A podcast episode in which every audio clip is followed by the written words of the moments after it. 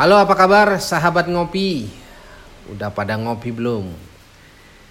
Kembali lagi di channel saya Ngopi Ngobrol prospek ekonomi dan investasi. Bersama saya Lucky Bayu Purnomo.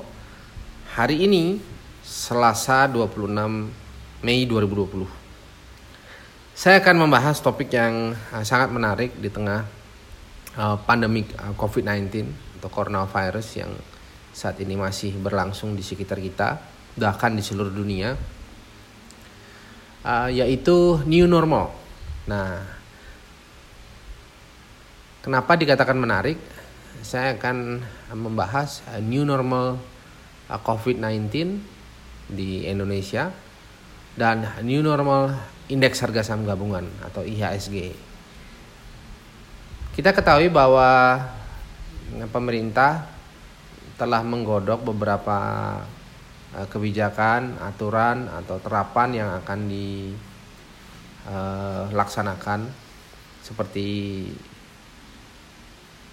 tanggal 1 Juni 2020 sebagai fase pertama new normal atau gaya hidup yang baru di tengah pandemi coronavirus di mana 1 Juni 2020 industri dan uh, jasa uh, dapat beroperasi dengan penerapan social distancing dan uh, persyaratan kesehatan. Kemudian toko, pasar, mall uh, belum boleh beroperasi kecuali menjual uh, alat-alat kesehatan. Kemudian sektor kesehatan tetap beroperasi secara penuh, utuh. Kemudian berkumpul maksimal dua orang dalam satu ruangan. Olahraga tidak boleh dilakukan di luar ruangan. Nah, untuk itu fase pertama ini akan diterapkan uh, mudah-mudahan tanggal 1 Juni uh, di Indonesia. Nah, sementara fase kedua adalah 8 Juni. Kurang lebih satu minggu setelahnya di mana toko, pasar, mall diperbolehkan membuka uh, aktivitas, melakukan aktivitas tanpa uh, diskriminasi atau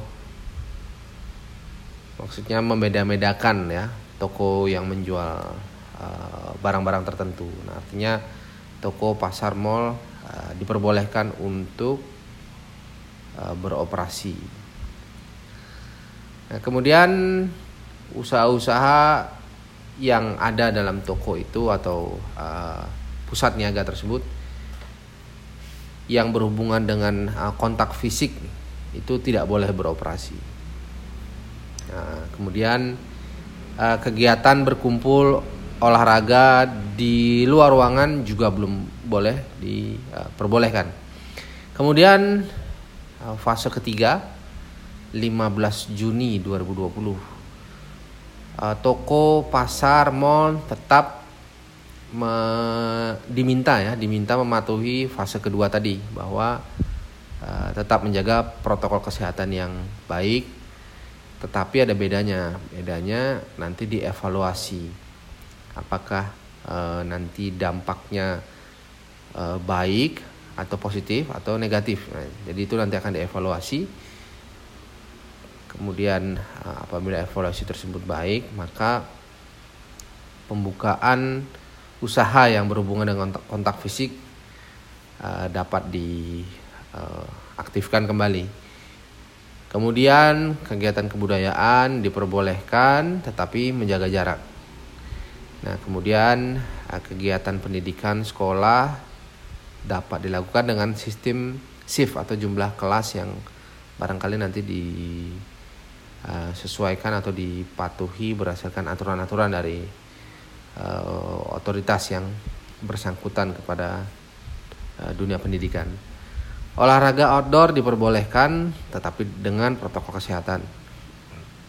Kemudian semua itu nanti akan dievaluasi uh, apabila uh, hasilnya memadai maka kegiatan berkumpul di uh, ruang publik seperti pembukaan tempat pernikahan ulang tahun uh, itu dapat dilakukan tetapi hanya uh, dibatasi 10 orang. Kemudian fase yang keempat 6 Juni 2020. Pembukaan ekonomi di fase ketiga. Nah, disertai dengan evaluasi dari fase 1, 2 dan 3. Jadi di fase 4 ini uh, kebijakan fase 1, 2 dan 3 itu akan dievaluasi di fase keempat.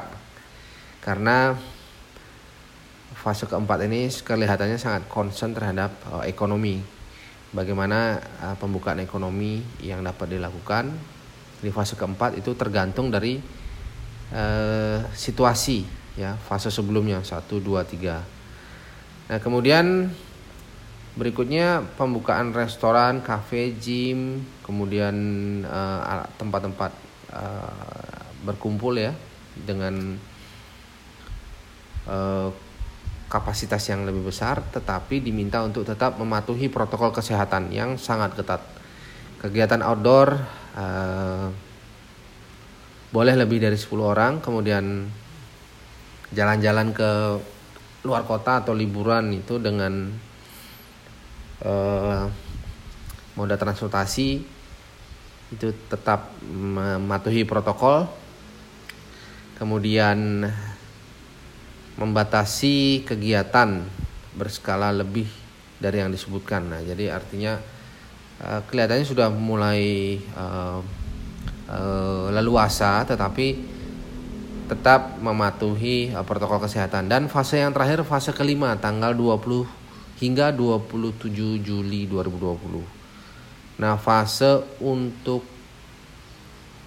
tanggal 27 hingga 27 Juli itu mengevaluasi fase 1, 2, 3 dan 4. Oleh karena fase sebelumnya berbagai kebijakan telah diterapkan dan itu kembali lagi fase kelima ini eh, akan memperhatikan bagaimana sih dinamika saat fase 1, 2, 3 dan 4 apakah cukup baik uh, gaya hidup normal yang baru ini new normal terhadap uh, kinerja uh, ekonomi uh, yang berskala lebih besar? Kemudian bagaimana sih protokol-protokol kesehatan? Apakah benar-benar dapat dipatuhi?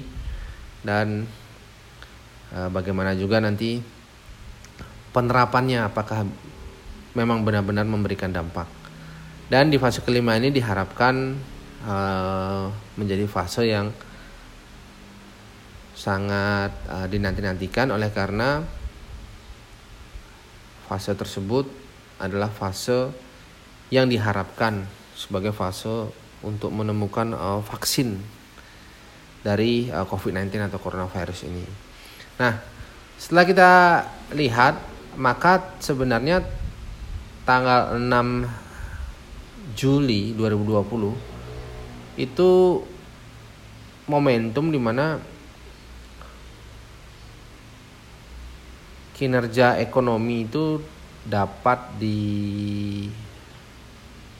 uh, dapat diapresiasi ya. Karena tanggal 6 Juli itu Juli ya maksud saya tanggal 6 Juli 2020 kalau kita lihat dalam uh, kalender 6 Juli itu jatuh di hari uh, Senin itu menjadi momen karena di sana pembukaan kali pertama dan percobaan penerapan uh, fase uh, atas evaluasi-evaluasi fase 1, 2 dan 3 sebelumnya.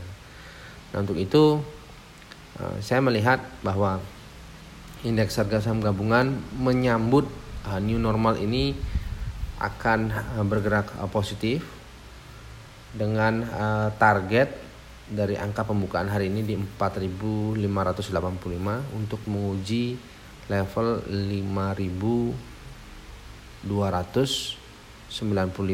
hingga 5325. Nah, itu menjadi target tertinggi oleh karena pelaku pasar kemudian rata-rata memperhatikan persiapannya, persiapan new normal ini. Jadi persiapannya itu seperti apa dan dan masa-masa momentum persiapan itulah yang dijadikan momentum untuk uh, mengakumulasi sentimen, kemudian menyusun ulang portofolio dan meracik ulang nih strategi investasi sampai tanggal 6 Juli karena 6 Juli itulah uh, momen di mana pembukaan kali pertama kegiatan uh, ekonomi.